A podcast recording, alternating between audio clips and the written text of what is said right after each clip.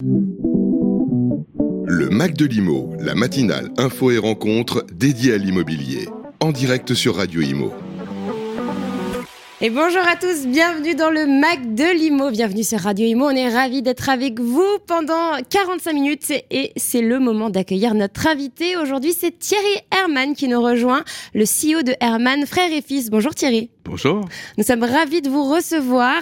Ravi d'être là. Alors, merci de, de, jouer le jeu donc de ce Mac de Limo. C'est vrai qu'on va, on va apprendre à vous connaître. Donc, pendant 45 minutes, on va parler de vous, on va parler de votre parcours, on va parler euh, de, votre, de votre entreprise, Herman Frères et Fils. Vous allez euh, nous expliquer comment vous en êtes arrivé là. Et puis, vous êtes également euh, aux commandes de la programmation musicale. Alors, ça a commencé avec euh, la première musique bon, qu'on connaît tous, I Will Survive. Enfin, non, peut-être que les 2000 ne connaissent pas. Euh, C'était évidemment pour la Coupe du Monde de 98, c'est bien ça? Oui, oui, là, on m'a demandé deux musiques qui ont quelque chose de signifiant pour moi. Donc après pas mal de réflexions, celle-ci était de, de, de, de réels souvenirs de supporters de football, l'équipe de France. Et on en parlera tout à l'heure. J'ai eu la chance de m'impliquer dans, dans, le monde du football et voilà, donc c'est une musique qui me rappelle de bons souvenirs. Et ben voilà, on en, on en parlera dans quelques instants. Là, j'imagine que vous avez suivi peut-être un peu le rugby. Vous aimez le sport? J'ai eu la chance d'être lundi au stade. Enfin, la chance pour l'ambiance et le match. Ouais. Et bon, la défaite malheureusement, mais bon, ça c'est un bon état d'esprit. Et oui, oui, j'ai suivi le, le rugby aussi. Bon, c'est bien, un bon, euh, un bon sportif. Bon, on écoutera donc votre, euh, votre autre choix musical dans quelques instants. Vous nous direz pourquoi. Euh, alors, on va commencer peut-être avec, avec votre parcours. Alors, comment, comment est, est née déjà l'entreprise? Voilà, comment vous en êtes arrivé là? Alors, l'entreprise. Entreprise familiale. Oui, hein. elle a été créée. J'étais évidemment pas né en 1946 par mon grand-père, qui l'a créée juste après la Deuxième Guerre mondiale. À la base, avec son frère, donc à la base, s'appelait Herman Frère. Ils étaient intermédiaires agents immobiliers. Assez vite, euh, fin des années 50, ils se sont retrouvés dans les premières sociétés à faire de la mise en copropriété, donc ce qu'on appellerait aujourd'hui la découpe d'immeubles. Euh, donc l'entreprise a vécu toute une évolution. Mon père a rejoint l'entreprise dans les années, je dirais, fin 70-80, début 80 peut-être. Euh... Donc père, votre père s'est pas posé de questions. Et juste votre grand-père, il a toujours été dans, dans l'immobilier Oui, ou... il était... Euh, non, enfin, il, il venait d'un milieu assez modeste. Avant la Deuxième Guerre mondiale, il était plutôt... Euh, c'était dans un milieu plutôt agricole. Il aidait son père et au fur et à mesure, assez jeune, il a été impliqué dans des transactions de d'intermédiation et d'achat de terrains agricoles en Alsace. Et en revenant de la, il a fini dans l'armée française dans la deuxième guerre mondiale. Et il s'est dit en revenant en Alsace, après avoir été caché aussi quelques années, euh, qu'il pourrait euh, faire de l'intermédiation d'appartements. Et au fur et à mesure, il est devenu ce qu'on appellerait aujourd'hui marchand de biens. Euh, après marchand de biens, une société foncière. Mon père a pris la, la suite. Donc c'est passé de Herman Frère à Herman Frère et Fils. Et voilà, moi j'ai eu un parcours finalement bon universitaire, assez classique. J'ai fait une école de commerce. Euh, L'ESSEC. Mmh. Et j'ai rejoint l'entreprise au, au, décès de mon papa, euh, il y a 13 ans. J'avais 27 ans, euh, un peu à la base pour aider mon frère, qui était un peu perdu au... Enfin, j'ai voulu l'aider, je pensais que je ferais un parcours euh, court, je voulais consacrer à un moment donné ma vie à autre chose, j'ai perdu mon père très jeune. Et finalement, euh, j'ai trouvé un objectif dans ma vie qui était de continuer les affaires de la famille, de mon père, de mon grand-père, et donc je trouve une satisfaction à continuer ces affaires-là. C'était un devoir pour vous? Est-ce que vous l'avez ressenti un peu comme ça? En fait, j'ai une chance. J'ai finalement été formé euh, par mon père et mon grand-père euh, en les observant énormément. Je, bon, je dis j'étais passionné. Je suis toujours par le football et je parle beaucoup de, football ou de sport avec mes enfants, plus, plus jeunes, des jeunes. Mais euh, moi, je posais des questions sur les affaires de mon père ou à mon grand-père, qui très jeune me cherchait à l'école. Mon grand-père pour me parler de ses affaires et j'ai trouvé ça passionnant. Bon, c'est avec beaucoup de recul. Finalement, j'ai été formé très très jeune par mon père et mon grand-père, parce que je passais beaucoup de temps à leur poser des questions, et puis eux étaient très contents d'y répondre. Mmh. Euh, vous, avez, vous avez des enfants euh, aujourd'hui? J'en ai trois. Est-ce que vous aimeriez qu'ils euh, prennent la suite plus tard? J'ai franchement, à ce stade, j'ai envie qu'ils soient heureux, et on verra. S'il y en a un qui veut pas travailler forcément. avec moi, c'est pas quelque il n'y a aucune chose, volonté, j'ai envie de dire, euh, dynastique, je sais pas si c'est le mot. Je, après, j'ai envie qu'ils soient heureux. Puis, Ouais. euh, s'ils font autre chose, ils font autre chose. S'ils veulent travailler, si l'entreprise est toujours là, euh, on essaye de la faire évoluer. Et je serais très heureux. Je, je les emmène de temps à autre à mon bureau, plus par des problématiques euh, d'emploi du temps euh, qu'autre chose, mais s'y amusent pour l'instant. mais euh, bon, à ce stade, c'est beaucoup trop tôt, mais pourquoi pas? Hmm. Alors, vous avez euh, fait, euh, vous avez commencé euh, votre carrière professionnelle chez Unibail en asset management. Alors oui, oui, j'ai fait un parcours. D'abord, j'ai fait du droit à la Sorbonne, puis je suis, enfin, j'étais à Strasbourg au départ la faculté de droit, où je pense que j'ai voulu faire. Mon père était docteur en droit, lui-même avait été à, bah, alors lui à Assas, mais il était docteur en droit, donc je crois que j'ai voulu lui faire plaisir. Donc bon, j'ai fait du droit, euh, même si j'avais au fond de moi la volonté de faire de l'immobilier pour euh, là aussi vouloir faire comme mon père ou mon grand-père. Euh, et puis assez vite, quand je suis sorti de l'école de commerce, alors c'était, c'est toujours, hein, c'était une société extraordinaire, que la plus grosse société foncière cotée en bourse à l'époque. Ils n'avaient pas encore acheté Rodamco, je crois que j'étais l'entreprise quand ils ont, enfin j'étais là, mais j'étais pas moteur quand ils ont acheté Rodamco. Euh, C'était Guillaume Poitrinal qui en était le président. Euh, et puis voilà, donc euh, j'ai commencé dans l'asset management de centres commerciaux et euh, j'ai fini à faire de l'asset management dans le pôle bureau. D'accord. Et ça, ça vous a pas plu plus que ça? Euh, En fait, je me suis vite rendu compte quand je suis rentré dans l'entreprise, j'avais des grandes ambitions euh, personnelles et pour l'entreprise que finalement c'était très hiérarchisé, et que j'étais assez en bas de l'échelle, ce qui est tout à fait normal quand vous je étiez commençais. frustré? Non, mais euh, j'ai vite remarqué que ça correspondait pas. C'est une très grande entreprise. Euh, bon, après j'ai appris beaucoup de choses, mais enfin c'est une époque révolue. Euh, on faisait euh, beaucoup d'acquisitions à l'époque avec des data rooms qui étaient papier. Mm. Donc je passais énormément de temps euh, à analyser des documents m'intéressait assez peu Ouais. dans des salles où il n'y avait pas de fenêtre euh, à bon je, un moment donné euh, oui je de la frustration du moins euh, Ça vous plaisait pas, quoi Vous étiez pas euh, heureux oh, que vous je, voilà je pensais que quand je suis rentré que j'allais construire des tours à la défense Euh, c'était pas eux le faisaient le groupe faisait mais pas moi Ouais. Il y avait un pas entre, euh, entre ce Clairement. que. Ouais. j'étais peut-être Euh, trop trop trop ambitieux euh, trop jeune Alors, vous qui, qui- vous êtes né en Alsace, c'est ça hein? Voilà, je suis né à Strasbourg le 9 mai 1980, qui est le- la veille de l'élection de François Mitterrand. Donc il y a beaucoup de gens qui se rappellent de, à peu près de ce- plutôt du 10 que du 9. Moi, je suis du 9 mai. Et je suis né à Strasbourg. Né à Strasbourg, aujourd'hui parisien. Euh, est-ce que, est-ce que l'Alsace vous manque? Est-ce que vous y retournez euh, régulièrement J'imagine? Oui, alors j'y retourne régulièrement. Euh, j'ai eu de la chance de, pour m'impliquer dans pas mal d'affaires locales, dans le club de football de Strasbourg. Donc j'ai eu, j'ai encore des occasions d'y retourner euh, régulièrement. Évidemment, euh, je, me sens alsacien. Euh, J'habite à Paris depuis pratiquement 20, 20 ans, à peu près autant de temps à Paris qu'à Strasbourg. Bon, après, j'adore ma vie ici, j'ai bien aimé là-bas. Et au fond, je me sens toujours alsacien. J'ai beaucoup encore d'amis là-bas ou d'alsaciens sont à Paris. De toute façon, dans... aujourd'hui, le pays étant très centralisé, la plupart même de mes amis chefs d'entreprise ou qui ont des fonctions importantes, de près ou loin, sont obligés de passer beaucoup de temps à Paris. Après, ça fait 20 ans que je suis là, j'aime Ouais. bien les deux.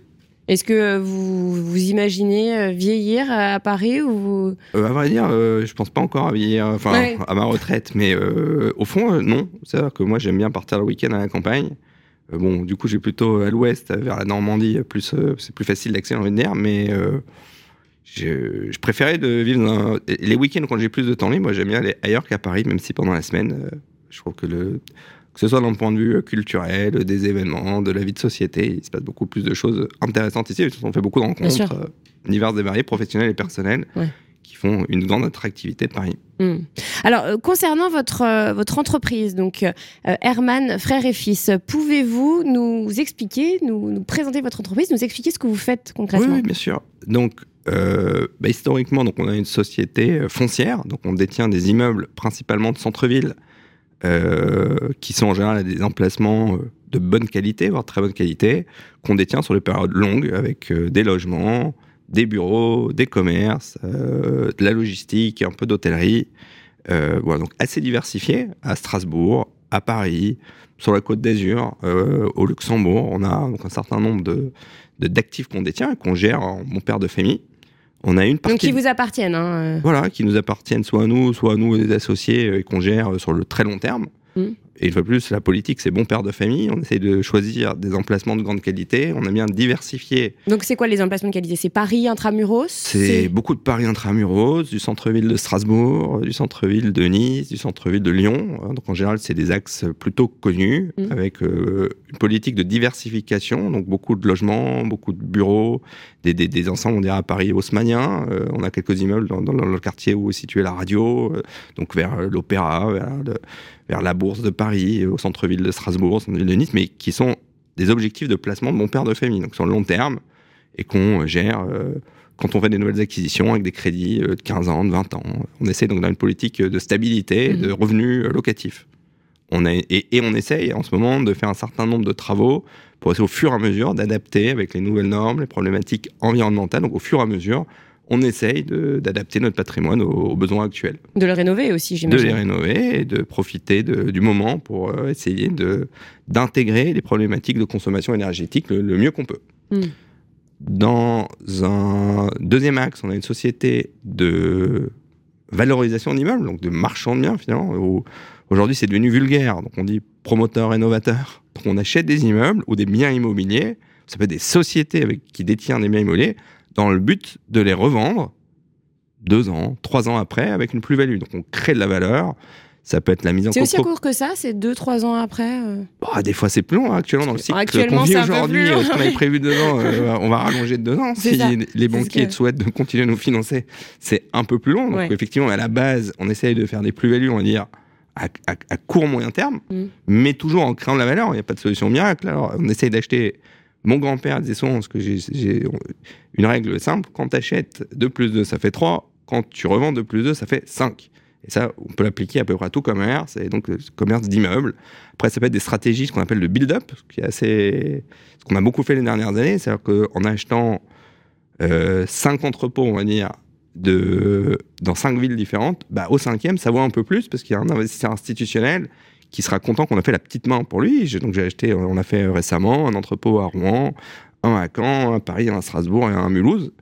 Bah, les cinq valaient plus d'argent euh, auprès d'une grosse SCPI il y a donc un an et demi que pris individuellement. D'accord, parce que ça les arrange d'acheter un, lot plutôt que d'acheter un. donc là, on est sur la logistique. Un hein. entrepôt, c'est logistique. Ça peut être voilà de la logistique, ça peut être du logement, c'est tout type de, de problématiques avec un immeuble finalement sous-jacent qui nous permet de créer de la valeur. Ça peut être par l'obtention d'un permis de construire, ça peut être la conversion d'immeubles de, logement en bureau. On a beaucoup fait ça les dernières années.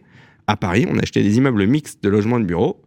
On obtenait des transformations en bureau, on les louait et on les revendait avec une plus-value liée à ce travail-là qui est euh, administratif, financier, euh, des fois de, de, de, politique de travaux, d'asset management. Bon, ça c'est donc un deuxième pôle euh, pour l'entreprise. Et un troisième pôle qui est plus récent, qui est la gestion pour le compte de tiers. Donc la gestion pour le compte de tiers, ça on fait à peu près les deux autres métiers, les deux premiers, mais on le fait avec des associés ou avec des sociétés de gestion qui collectent des fonds. On a à peu près euh, l'année dernière levé une centaine de millions d'euros auprès de sociétés de gestion qui eux-mêmes euh, collectent de l'argent auprès de particuliers ou de petits institutionnels. Ils nous le confient. Et nous, on fait des investissements, on fait la création de valeur pour eux et on partage la plus-value euh, au bout de quelques années. Alors là, c'est des cycles plutôt moyens, longs, souvent c'est 5 ans, 6 ans, mais l'objectif est de créer de la valeur et d'y être associé par notre gestion et la répartition d'un bénéfice euh, à la fin. Donc mm. ça, c'est trois gros métiers. Et après, il y a un quatrième métier euh, bon, qui, sur lequel on a des grosses ambitions, qui sont l'hôtellerie, la para-hôtellerie. Et là, on a pas mal de projets qui sont en cours. Certains il y a pas mal de sujets qui sont euh, actuellement, et donc ce serait là, pareil, dans le cadre de la diversification. Et ça, l'hôtellerie, ce serait quoi? Ce serait de la gestion ou ce serait euh, les murs, avoir les murs? Non, nous, nous, on a toujours une politique foncière. Foncière, donc c'est uniquement les murs Non, non, non, les murs et la, gestion. et la gestion. mais c'est de la création euh, là de la valeur par l'exploitation, donc par la détention des fonds de commerce aussi. aussi. On a ceci, mais par contre, nous, on se positionne sur de l'investissement au fond, ce qui nous intéresse, c'est les murs. si l'association avec l'exploitation nous permet de tirer un meilleur profit, c'est pour ça qu'aujourd'hui, on mm. passe plus de temps à réfléchir à comment tout ce qu'on a en patrimoine, comment on pourrait l'exploiter. Et, là, par exemple, l'hôtellerie, c'est quoi? C'est le, but, c'est de vous diversifier? C'est de... Voilà. Alors, c'est de la diversification et aussi, euh, on voit que la France a un, certain nombre d'atouts autour du tourisme, mm. euh, de par ses régions. On a beaucoup de régions qui, qui, qui ont beaucoup d'attraits, localement, internationalement, et les chiffres sont bons. Et toute la politique de l'entreprise a toujours été de s'adapter à la demande et de se diversifier pour grossir. Donc on a fait, on a commencé à Strasbourg, on est allé à Paris, on est allé à Lyon, on est allé à Nice, on a commencé dans le logement, on a fait du bureau avec euh, euh, le, groupe, on a récemment fait de la logistique, maintenant on fait de l'hôtellerie, on faisait pour notre compte, on a fait pour compte de tiers, et en fait plus on diversifie, euh, plus on a de ressources, de sources de revenus et plus l'entreprise est pérenne. Et vous, qu'est-ce, qui vous fait vibrer vraiment? Qu'est-ce que vous aimez le plus? Parce que vous avez forcément une préférence. Qu'est-ce que vous aimez faire? Moi, je suis entrepreneur. Euh, puisque j'ai vu mon père être entrepreneur, j'ai vu mes deux grands-pères sur des secteurs différents être entrepreneurs. J'aime prendre des initiatives. J'aime bien prendre des risques limités, mais euh, des risques aussi. Donc j'aime euh, mon métier, j'aime faire des rencontres, j'aime soutenir des projets, les défendre, les voir grandir. Là, tout ce qui est hôtellerie, c'est tout à fait nouveau. On, a un projet. c'est ça, c'est des nouveaux challenges en fait. Les challenges. C'est se surpasser. Bon, mon travail, malheureusement, c'est de gérer les problèmes, mais j'aime bien faire face et satisfaction quand on fait avancer nos choses. Et surtout, mon père m'a souvent dit, dans dans le métier qui est le nôtre, euh, par exemple, quand tu, tu, construis ou tu rénoves un immeuble, dans un, il, va rester. C'est qu'une fois que tu as fait, on, est très fiers de certains des immeubles qu'on a livrés récemment. Et eh ben un jour, euh, dans dix ans, je passerai peut-être devant un immeuble avec quelqu'un, avec euh, ma femme, mon fils, un ami, et je dis regarde ce que mon père a fait, ce que moi j'ai fait. L'immeuble peut embellir une ville. Au final, notre quotidien, c'est des fois de se dire on apporte notre pierre à l'édifice à la, à la ville. Alors c'est un peu, ça, pourrait paraître prétentieux, mais c'est pas le cas. C'est vraiment, on a un objectif de d'embellir les quartiers, on essaye de. Alors des fois, c'est notre goût personnel qui est persuadé qu'on a fait les choses bien. On voit 10 ans ou 15 ans après, euh, c'est tel est le cas. Hmm. Est-ce que l'environnement, c'est le climat, c'est quelque chose qui vous touche justement cette euh, ce, ce, qui se passe en ce moment avec bon il y a beaucoup de réglementations mais c'est vrai qu'on en, en, parle beaucoup avec euh, l'été qu'on a passé là il, il fait chaud alors qu'on est au mois d'octobre je, je, suis comme vous et certaines personnes qui écoutent malheureusement euh, on en voit les conséquences euh, actuelles. Euh, on est extrêmement préoccupé. personne n'a envie de tomber malade à cause du soleil. parce qu'il ferait trop chaud, parce qu'il d'un coup il fait trop. On voit bien que les variations, bon, on en a tous pris conscience. Pour moi, l'écologie n'a pas besoin d'être politique. C'est-à-dire que fondamentalement, je pense que l'écologie est un souci majeur. Et on a peut-être compris plus récemment qu'à travers l'immobilier, effectivement, la, la, consommation de CO2 est extrêmement corrélée à l'immobilier. Bon, après, euh, quand on vit dans, du clos et du couvert, il, n'est pas possible d'avoir de l'immobilier, des, immeubles sans consommation énergétique. C'est juste impossible.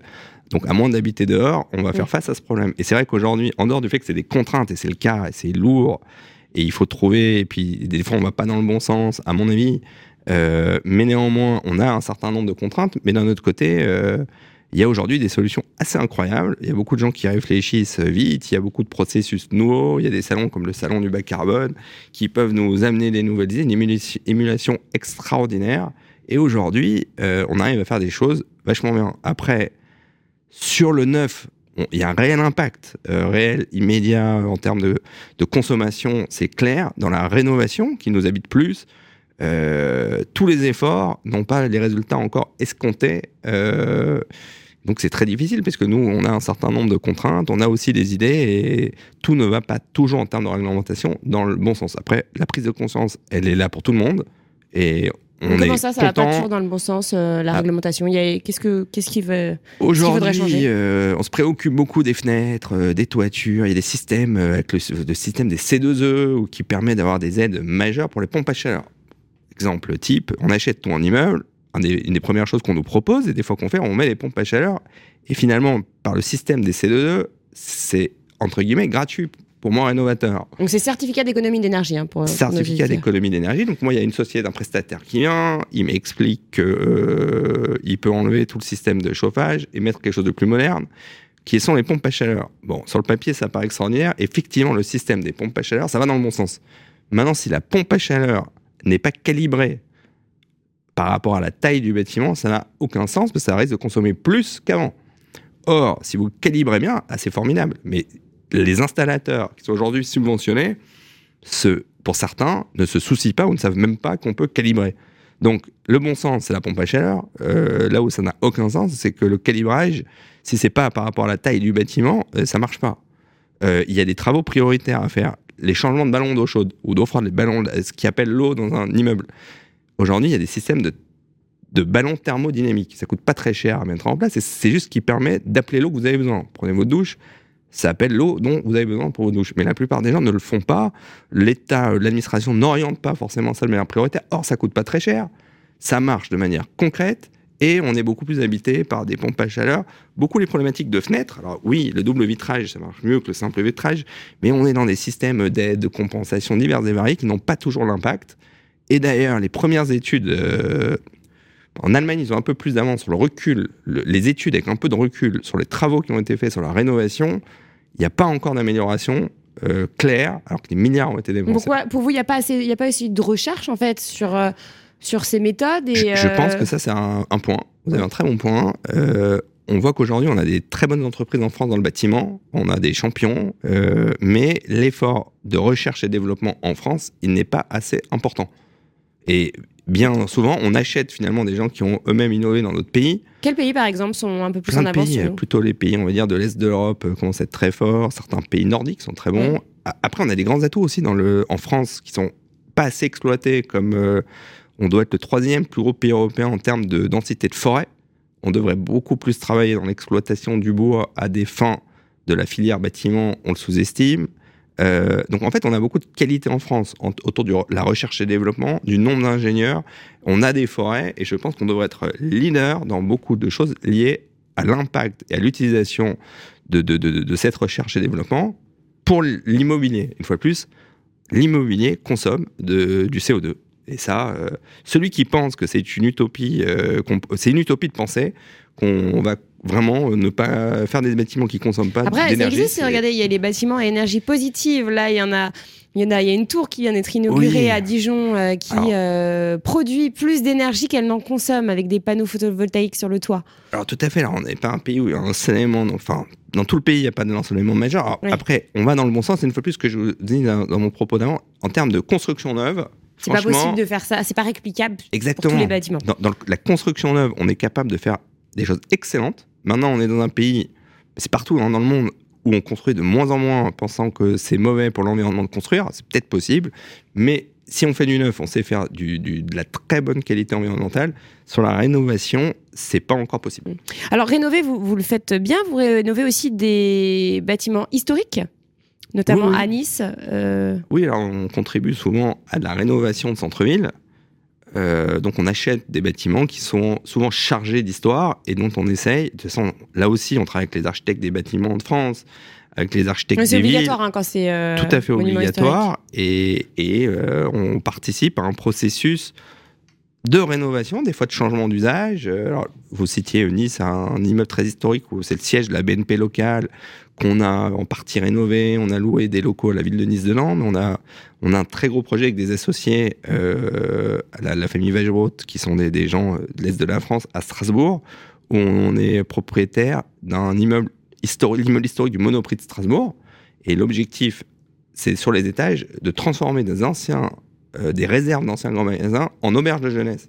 Avec le groupe Accor et avec un rooftop, avec accueillir les gens et faire revivre le centre-ville urbain. Alors ça, c'est des projets. Une fois qu'on l'a posé, qu'on a le bâtiment, qu'on a convaincu le groupe Accor, qu'on a convaincu, qu'on a trouvé un modèle économique, il faut encore convaincre euh, la mairie.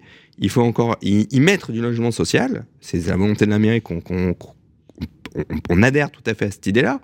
Mais après, encore faut-il trouver le bon modèle économique sur le bâtiment. Mais l'idée, c'est on prend des bâtiments, les usages peuvent être complètement dépassés, qu'on ne stocke plus euh, les réserves d'un supermarché dans le centre-ville, mais on peut le transformer en autre chose. Mais Mm. c'est euh, Là, en fait, lourd, vous changez et- carrément le quartier, en fait. C'est plus qu'un bâtiment. hein. Vous, euh, Ah oui, oui, tout à vous modifiez le quartier, c'est assez incroyable. Euh, autre fierté, euh, enfin autre fierté, hein, euh, c'est euh, si je vous dis Christian Dior, c'est un bâtiment qui vous tient à cœur. Oui, alors on a eu, on a été, euh, il y a 4-5 ans, je dirais, on, a fait l'acquisition avec euh, deux associés historiques, euh, dont quelqu'un qui est, qui est un, mentor et un, ami proche, Michael Benabou, président de la financière Saint James, euh, fondateur historique du site vente privée VP, et ses équipes, on a acheté un bâtiment juste derrière les Champs-Élysées, à l'angle de la rue Galilée et de la rue Vernet. Bon, l'objectif, on a réussi de manière négociée à sortir un certain nombre de locataires, vider l'immeuble, obtenir un permis de construire. Et là, on a vraiment pu transformer un immeuble vieillissant, ancien, mélange d'un immeuble historique et d'un immeuble, euh, pas dire moderne, des années 70 euh, qui était extrêmement énergivore et plus du tout adapté à la demande. Donc, on a sorti les locataires et on l'a transformé en immeuble neuf on est allé très loin dans les processus énergétiques. On, est allé- on a eu tous les labels possibles du moment. Il y en a beaucoup. Il y en a beaucoup. Alors, BB, CH, on a obtenu tous les labels qu'on pouvait. On a cherché, on a cherché l'excellence sur de- du, du- du rénové. Ouais. Donc, ce qui est assez rare, surtout en milieu urbain. Et surtout, on a parti Enfin, c'est rare, c'est compliqué à faire. surtout. très compliqué à faire, mais on est parti du principe que c'est comme ça qu'on crée la valeur et on a euh, utiliser un maximum de matériaux, recycler un certain nombre de matériaux du bâtiment existant. Bon, pour les architectes ont dit ça, on va de sociétés, notamment le groupe Vinci, ont expliqué qu'on allait utiliser ce qui existait déjà pour refaire les faux planchers. Autant dire qu'on n'y a pas trop cru et qu'on n'a pas bien compris. Ils ont expliqué qu'il y aurait moins de camions qui feraient des allers-retours, enfin, qui ne semblait pas très clair au départ. C'est à 5 ans ou 4 ans. Et ça s'est avéré que ça s'est fait. Donc on a beaucoup appris. Et on s'est dit, on va faire le mieux possible pour essayer, nous, d'en tirer la meilleure valeur. Bon, il s'avère que finalement, on est très fiers de cet immeuble qui a un certain nombre de récompenses. Et on l'a loué à Christian Dior, qui est un peu le symbole de l'excellence française. C'est ce qu'il recherchait, euh, le, groupe Christian Dior. Ah, il euh. cherchait euh, des bureaux dans ces quartiers-là, neufs ou quasi neufs. Bon, autant dire que neuf, il n'y en a pas, donc là, ça s'assimile à du neuf. Et bon, Christian Dior, il cherche à vrai toujours l'excellence. Mm. Donc, quand il vient nous louer un bâtiment, on se dit, c'est une fierté. Et quand on a décidé de le vendre, bon, bah, ça a attiré à peu près tous les investisseurs qu'il y avait encore à ce moment-là. Autant dire que c'est plus difficile de vendre aujourd'hui. Et tout le monde était attiré par le locataire euh, de qualité et un immeuble de qualité. Après l'opération, elle a été commenée avec nos associés. La financière Saint-James a fait un, travail incroyable. On a pris un bon pari au bon moment. Euh, Ça a été quand cette transaction? On l'a vendu il y a 7-8 mois euh, et encore dans des conditions de marché euh, exceptionnelles. Donc on a eu un taux de rendement extrêmement bas, donc un bon prix. Maintenant c'est un immeuble très rare et je crois que le, le, notre acheteur euh, la caisse du personnel navigant était très content de cette transaction, nous aussi. Donc tout le monde était content je pense que tout le monde est content. Et, là, pareil, cet immeuble, il va rester. Euh, on a un dernier étage qui offre une vue assez incroyable euh, sur tout Paris, mm. une accessibilité. Il y a des étages de parking, il y a un amphithéâtre. et surtout, il va consommer de manière tout à fait adaptée sa, son énergie. Et donc, finalement, ça, c'est une grande fierté de travail. On a vraiment créé de la valeur, fait des travaux, eu un bon locataire, un bon timing de vente. Bon, après, les opérations qui se déroulent aussi bien, c'est ce que le cas. Est-ce que c'est toujours le cas? Parce qu'à vous entendre, ça paraît si simple, ça paraît si facile. Euh, après, bon, vous avez un, certain savoir-faire, certes, mais euh, est-ce que, euh, est-ce que voilà, est-ce que c'est, est-ce que c'est fréquent ce genre d'opération ou Cette opération était d'une taille conséquente, un chantier conséquent. on a eu aussi des débats hein, à un moment donné. On a eu le Covid, donc tout, tout, tout, s'est arrêté. On a eu des problèmes. On avait un, hôtel à côté qui estimait, qui, qui essayait de nous faire arrêter notre chantier. Donc c'est pas toujours si simple. Le permis de construire a été dur à obtenir. On, a eu, on fallait satisfaire l'architecte, la ville, urbaniste de la ville de Paris. Il fallait la commission du vieux Paris. Enfin, ça a été beaucoup, beaucoup, beaucoup d'enjeux. Euh, et puis pas toujours que des bonnes nouvelles, même si on y a fini. Et Mais vous savez rebondir. C'est rebondir dans le marché d'aujourd'hui de manière globale pour tous les opérateurs dont on fait partie, faire face à des taux d'intérêt qui ont été multipliés par 4, des rythmes de vente qui ont drastiquement baissé, la demande qui change, des problématiques environnementales. Je crois que ça fait depuis longtemps qu'on n'a pas eu autant de, de, de challenges, de difficultés euh, sur certains, certaines opérations. Après, il y a des secteurs plus simples que d'autres, mais on fait face à un certain nombre de soucis de marché actuellement, et donc il faut tenir bon. Et euh, c'est sûr, c'est pas le cycle le plus simple. les 13 dernières années étaient plus simples. On achetait des immeubles le cycle d'avant le lundi, il valait un peu plus cher le vendredi. Donc mm. c'était pas facile, mais on était un cycle aussi de 13 ans. On fait face à un cycle baissier, et donc euh, voilà, il faut l'affronter euh, différemment. Alors on va faire une courte pause musicale, on va écouter votre seconde musique, puisqu'il n'y en a que deux, euh, une musique importante pour vous, puisque c'est celle de votre mariage, ah. et c'est Bon Jovi, Always, on écoute et vous nous expliquerez cela juste après.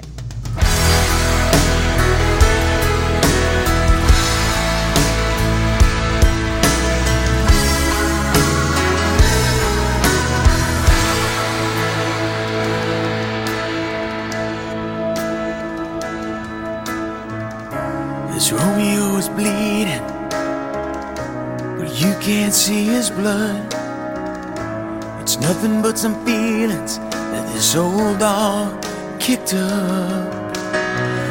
It's been raining since you left me, now I'm drowning in the flood. You see, I've always been a fighter, but without you, I give up. Now I can't sing a love song like the way it's meant to be. Well, I guess I'm not that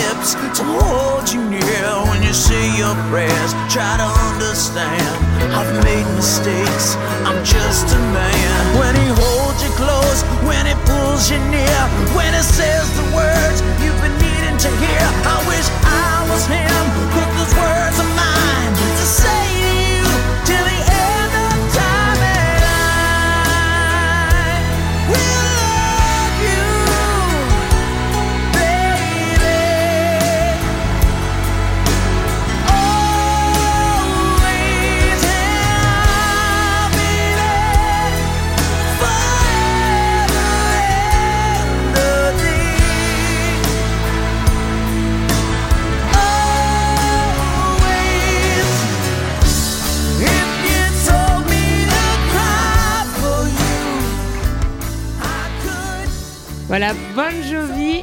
Always sur Radio Imo. On est toujours avec euh, Thierry Herman. Thierry Herman, le CEO de Herman Frères et Fils. Alors, cette musique, on l'a dit juste avant, c'est euh, la musique de votre mariage.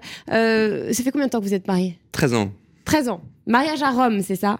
Alors, euh, le civil à Strasbourg, il faut respecter le fait que tu se sent un strasbourgeois et que j'étais ravi de pouvoir le faire là-bas. Et après, euh, en fait, bon, c'est pour des raisons personnelles. Je voulais que ça se fasse dans un cadre un peu différent parce que mon père était plus là. Et donc, on a cherché euh, une ville sympa. Et puis, on a, on a eu l'opportunité de se marier en Italie. à Rome. Et alors, pourquoi cette musique? Pourquoi ce choix? Bah, ce choix-là, c'est une musique euh, que j'aime bien. Je trouve que la mélodie plus les paroles sont assez exceptionnelles. Puis le, le nom de la chanson Always est un bon symbole euh, d'une musique de, de- qui symbolise le mariage et pour toujours, parce que c'est un peu le, le principe de cette musique. Alors, on parle de famille. C'est vrai que votre entreprise, c'est une entreprise familiale. Travailler avec sa famille, ça a du bon, mais est-ce que euh, parfois, ça peut être un peu compliqué? Oui, alors c'est pas toujours simple. Après, euh, on a eu la chance d'hériter de, de cette entreprise, on l'a fait fructifier, on y a travaillé. Après, c'est pas toujours facile. Alors j'ai eu une seule euh, chance, c'est que j'avais mes deux grands-pères qui ont travaillé en famille, dans des secteurs différents, dans des entreprises différentes, avec des fonctionnements différents. Donc, le papa de votre maman et le papa de votre papa. Voilà, donc j'ai toujours été habitué finalement, euh, comme des fois je peux mélanger la vie personnelle et professionnelle. Moi j'ai beaucoup d'amis qui sont dans l'immobilier, donc des fois euh, on peut mélanger les conversations, ça ne cause aucun problème. Mais effectivement, il faut savoir quand même dissocier euh, sa pure vie personnelle du professionnel parfois. Et moi j'ai tendance euh, à un peu tout mélanger, donc des fois je suis rappelé euh, par les uns par les autres de, voilà, de- de- de mettre de côté la vie professionnelle pour s'occuper du personnel.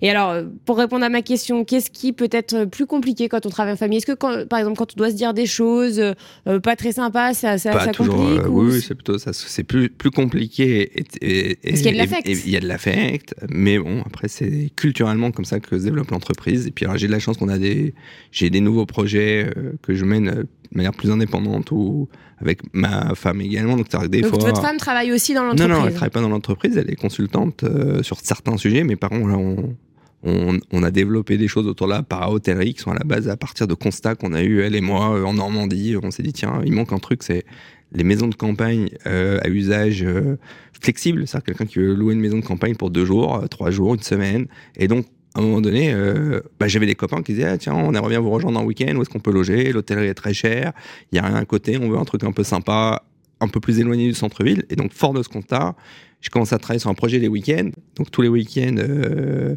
donc en fait, on a rénové, enfin, on est en train de finaliser un- une rénovation d'une ancienne, euh, un ancien corps de ferme avec un ancien pressoir et des bâtiments plus de sa vocation agricole normande. Euh, vraiment des, bâtiments avec beaucoup de, beaucoup de cachets. On les a rénovés dans un lieu euh, de para-hôtellerie, hôte- avec un service euh, hôtelier.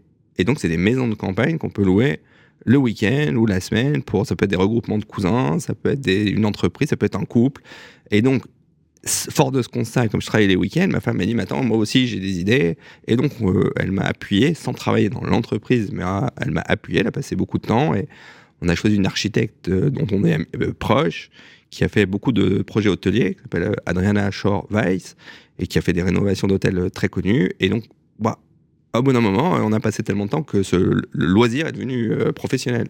Donc, je peux travailler avec mon frère, je peux travailler avec ma femme, je peux travailler avec des copains. J'ai mon meilleur ami qui est un de mes associés dans le dans le, qui a été mon associé dans qui est toujours mon associé dans le club de football et on est reparti sur une nouvelle aventure autour du sport. Il y a un petit mélange qui fait que des fois, euh, ça peut piquer plus puisque euh, on a envie de, on a envie d'être euh, tranquille avec tout le monde. Et est-ce qu'il y a des. Alors, je vais prendre le, le, le- le truc dans le sens inverse. Est-ce qu'il y a des, des personnes avec qui vous travaillez qui ne sont pas de votre famille ou pas de vos amis? Ah oui, bah, euh, oui, oui, oui. C'est possible ça de, de, de- vous associer c'est- ça, peut Oui, alors on a beaucoup d'associés. Alors j'ai eu tendance à mélanger puisque j'ai beaucoup de gens que j'ai connus à la base d'un point de vue professionnel, dont des gens qui sont devenus presque de la famille ou des amis très proches, et des gens qui sont à un moment donné devenus euh, des, gens très importants euh, dans ma vie personnelle. Et à la base, c'était une relation professionnelle. Après, le personnel et le professionnel, on a des hauts, des bas. Il faut qu'on se parle souvent. Des fois, ça peut être le soir, ça peut être euh, le week-end.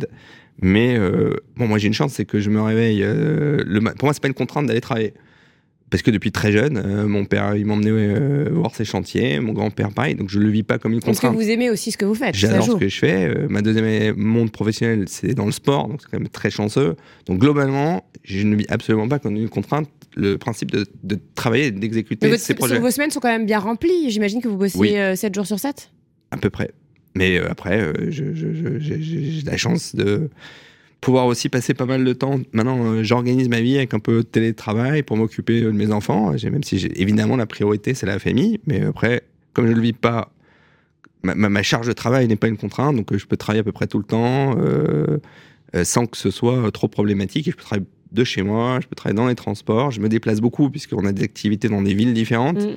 Euh, Donc je me déplace vraiment beaucoup. Et aujourd'hui, les nouveaux moyens de travail et de transport font qu'on peut très bien travailler en voyageant. Donc en fait, euh, c'est assez chanceux finalement. Les contraintes du Covid qu'on a tous eues, pour moi, ont été finalement euh, une bonne avancée professionnelle. J'ai envie de dire, je faisais déjà un peu de télétravail avant le Covid. Donc dans le train, vous pouvez vous concentrer, répondre Dans à des train, mails. dans des euh, hôtels. Après, j'ai une autre chance, c'est que j'ai un sommeil assez fragile et j'ai assez récupérateur. Donc, bon, c'est- une chance, c'est que j'ai pas besoin d'énormément de sommeil. Donc, je peux commencer assez tôt, finir assez tard. Après, il y a beaucoup de relations publiques, on va dire, dans le travail. Là, pareil, ma, mon épouse m'accompagne dans beaucoup d'événements. Je, suis assez sociable à la base.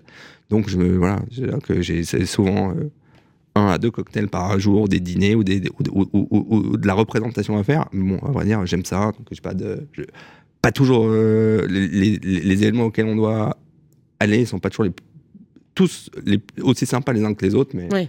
Parfois, faut le globalement, faire, euh, on n'a pas forcément. globalement, on n'est jamais à l'abri de faire une rencontre sympa. Hmm.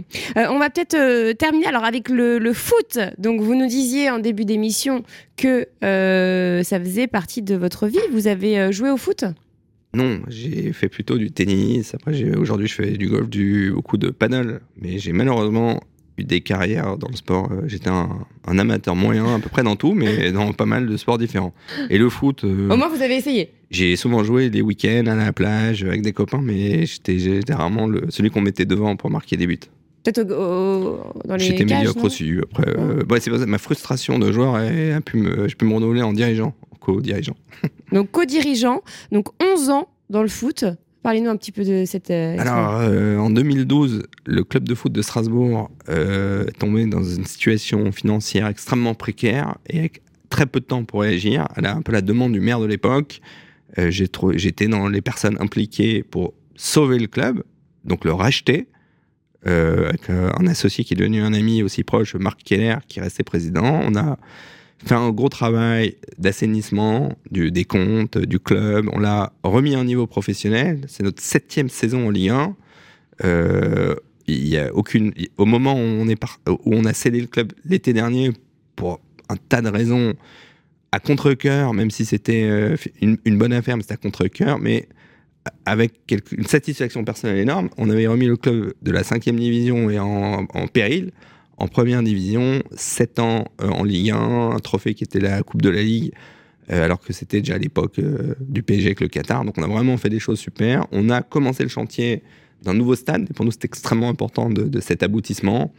Et, aujourd'hui, on l'a revendu cet été aux, propriétaires de Chelsea. Voilà, les propriétaires de Chelsea sont devenus aussi propriétaires de Strasbourg.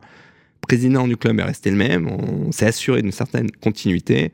Et je suis reparti, alors je ne peux pas encore exactement l'annoncer, c'est en cours de finalisation, mais avec mon meilleur ami d'enfance, euh, Pierre-Emmanuel Veil, dans une nouvelle aventure autour du sport, donc j'espère voilà, qu'on pourra en parler une autre fois, mais une aventure tout à fait différente, c'est plus dans un club, mais, mais on est parti dans des aventures nouvelles dans le monde du sport, et donc voilà, ça et continue ma vie prof- extra-professionnelle dans le sport.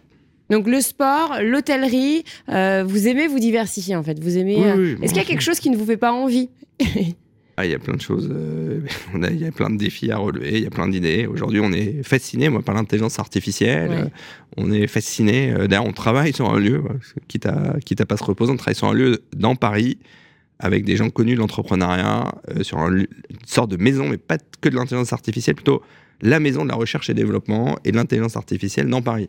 Donc, pour avoir un lieu, du, des, une sorte de tiers-lieu autour de, de- du monde de la, de la recherche et du développement, mais comme très axé sur l'intelligence artificielle. Donc, je suis très admiratif, moi, des gens qui, aujourd'hui, moi, je me sens totalement euh, incapable.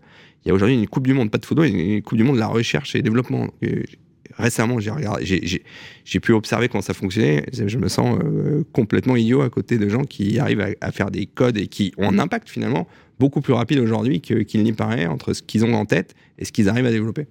Hmm. On est vendredi, allez, on finit euh, le mag avec ça. On est vendredi, euh, c'est le week-end. Qu'est-ce que vous avez prévu de faire euh, ce week-end?